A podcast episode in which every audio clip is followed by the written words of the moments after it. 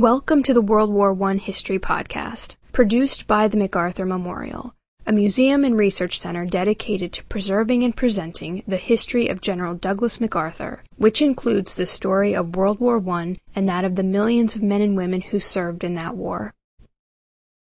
Kaiser Wilhelm II, Part 1 Current scholarship on the Great War seeks to remove the responsibility of the war from the hands of a single person or nation, and instead parcels out the blame to the British, Germans, Russians, Austrians, French, or Serbians, depending on what new troves of documents are discovered or reinterpreted.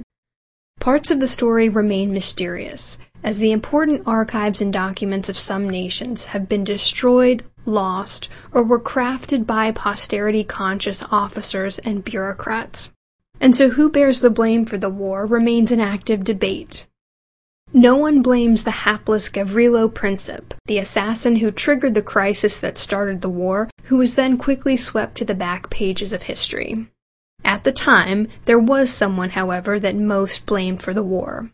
Among the Allies and many neutral countries, Kaiser Wilhelm II of Germany was usually identified as the primary villain. When the war ended, he was clearly on the losing side. He was driven out of his country by his own people who had lost faith in his leadership. Vilified by much of the world's press, he was even abandoned by many of his relations who openly blamed him for the war. His cousin, King George V of England, wrote in a much quoted diary entry no man can dominate the world.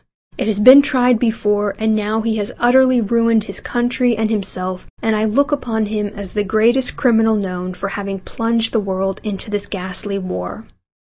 But who was Kaiser Wilhelm II? Was he another menacing emperor bent on refashioning the world order? Or was he a bumbling fool in a pickelhaube? Propaganda of the Allied powers sometimes seemed to argue that either was a possibility. Kaiser Wilhelm II's life will be examined over the course of two podcast episodes. Part 1 will discuss his early life and years as emperor. Part 2 will focus on the foreign policy crises of the early 20th century, World War I, and his final years.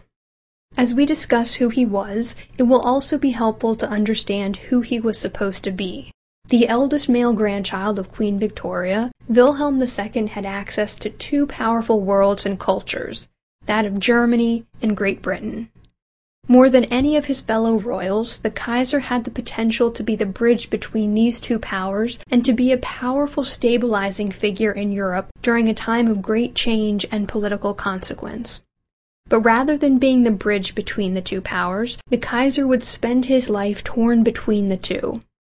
His mother Victoria, often referred to by her family as Vicky, was an English princess, the Princess Royal, she was the eldest daughter of Queen Victoria and her consort Prince Albert. The royal family's German roots ran deep. Prince Albert had been a minor German princeling prior to his marriage to the Queen, and the Queen herself had German grandparents. The couple shared a deep love of German culture and an accompanying desire to see the German states unite under a liberal constitutional monarchy. Industrialization was changing the face of European society, and Victoria and Albert believed that the best way to avert future wars or monarch tumbling revolutions was to transmit British style constitutional monarchy throughout Europe. They hoped this would protect crowns and empires while providing enlightened rule that would encourage progress. They viewed marriage as the best way to infiltrate Europe and spread these values. Their eldest daughter, Vicky, was the linchpin in this strategy. Realizing that the young princess was highly intelligent, Prince Albert singled her out for a very special education. In contrast, her brother Bertie, the Prince of Wales and future King Edward VII, was not regarded by his parents as the key to their hopes and dreams for their beloved Germany. Vicky, it was hoped, would marry into German royalty and pass along the English way of doing things. On September 29, 1855, Victoria and Albert's hopes were overjoyed when Prince Frederick of Prussia came to the Queen's estate at Balmoral and Vicky accepted his offer of marriage. Frederick's father was heir to the Prussian throne, and it was under the rule of Prussia that the German state would coalesce. The plan was for Vicky to influence her new husband Frederick when he became king, and then one day her half English, half German son would rule. It seemed a foolproof plan. Prince Frederick, a moderate man already, was greatly influenced by Vicky and very interested in liberalizing Germany. Victoria and Albert's dream for Germany seemed a fait accompli. Their grandson Wilhelm, however, would not quite fall into line with the dreams of his grandparents and parents. The trouble with Wilhelm seemed to start from birth. 18 year old Vicky went into labor around midnight on January 26, 1859. She was attended by the German court physician, Sir James Clark, Queen Victoria's personal physician, and a Mrs. Innocent. Nearly 11 hours later, an obstetrics expert was called in when it became clear that the mother and child were struggling. Following a quick exam, the expert administered chloroform to Vicky and used forceps to extract the baby. The future Kaiser Wilhelm II entered the world feet first with his left arm wrapped around his neck, causing agonizing pain to both mother and child. Initially, the baby seemed lifeless, but after several hard slaps, he began to breathe. When the word arrived of a new prince and future heir, people gathered around the crown prince's palace in Berlin to celebrate. Despite this great interest in the new baby, it took two days for Wilhelm's nurses to notice that his left arm, the arm that had been wrapped around his neck at birth, was limp and useless. As he grew, they later discovered that he was also incapable of sitting up properly and that his head lolled to the side. During the traumatic breech birth, the muscles and ligaments in the neck and arm of the young prince had been torn. Some of this damage would last for the rest of his life. In an effort to fix these problems, the young prince was prescribed increasingly difficult and even experimental treatments.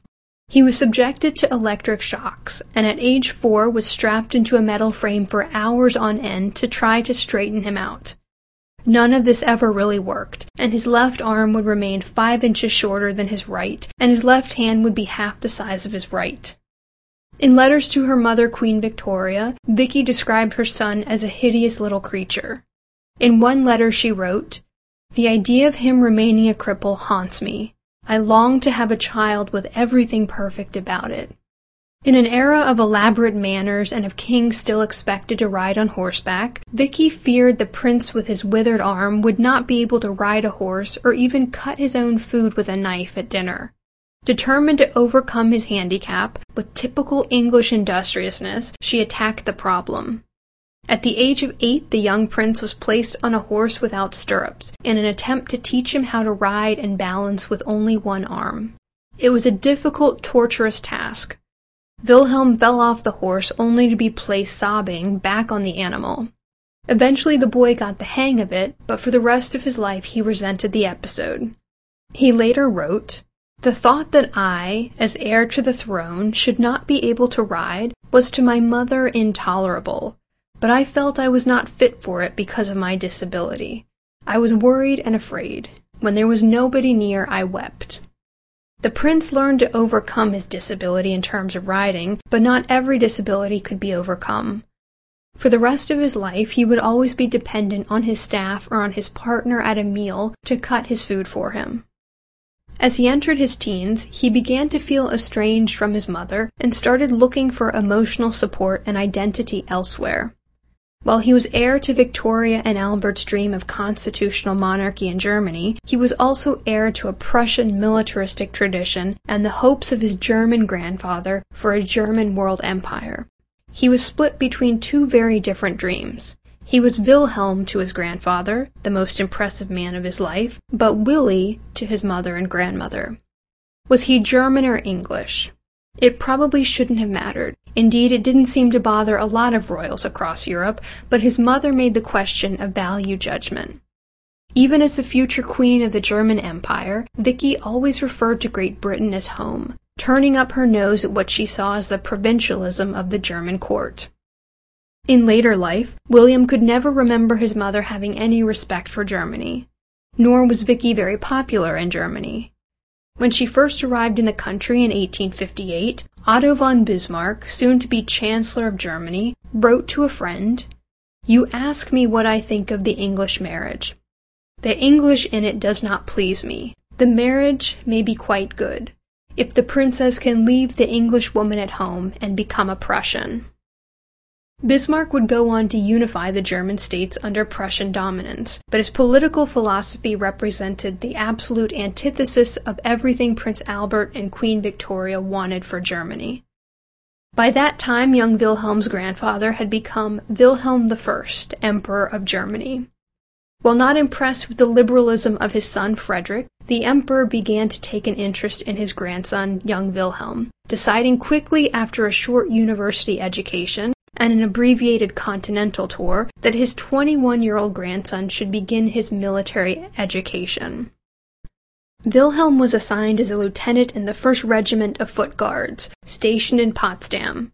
He was ecstatic about this assignment and later wrote, I really found my family, my friends, my interests, everything of which I had up to that time had to do without. Before I entered the regiment, I had lived through such fearful years of unappreciation of my nature, of ridicule of that which was to me the highest and most holy, Prussia, the army, and all of the fulfilling duties that I first encountered in the officer corps. Under Vicky, he had been taught to reject and be ashamed of Prussian militarism. Under the tutelage of his grandfather the Emperor, however, Wilhelm was awakening to the glories of a German empire and Prussian military values. In this environment, he was free to be proud of being German. Everyone in Berlin knew that when Frederick became king, Bismarck and the Emperor's view for a Germany would be washed away, but in young Wilhelm, the opponents of constitutional monarchy were realizing they had someone to rally around. Wishing to flatter the young man and drive a further wedge between Wilhelm and his Anglophile parents, Bismarck, with the Emperor's tacit consent, began to send him out on diplomatic missions, completely sidelining his father, Frederick, the Crown Prince. More freedom followed. On February 27, 1881, Wilhelm married. His wife was Princess Augusta Victoria of Schleswig-Holstein, a German state that had been absorbed by Prussia. Called Donna by her family, an English woman at the German court cruelly referred to her as a good, quiet, soft cow that has calves and eats grass slowly and ruminates. Unlike his mother Vicky, Donna would prove far more worshipful and compliant. She also helped to feed his growing hatred of England. As time passed, Wilhelm grew more and more estranged from his parents. By 1887, tensions were at a high, and a new drama began to play out. Crown Prince Frederick was dying of throat cancer. The aging Kaiser Wilhelm I was also nearing death. For Vicky and Frederick, it was a race against time for the soul of Germany. In 1888, the 90 year old Kaiser died. Although unable to speak and too weak to attend his father's funeral, Frederick became the next German Kaiser. His reign would last a mere 99 days. On June 15, 1888, Frederick died, ending the hopes of many for a more liberal Germany. As Vicky looked out the palace window at the cordon of soldiers encircling the palace, the first orders of the new Kaiser Wilhelm II, it was clear that her son would lead Germany in a very different direction. Wilhelm immediately issued three proclamations. One to the Prussian army declaring, We belong to one another, we are indeed born for one another, whether God ordains peace or storm. He then sent a message to the navy and then to the German people. A week later, he addressed the Reichstag. It was clear where his priorities lay.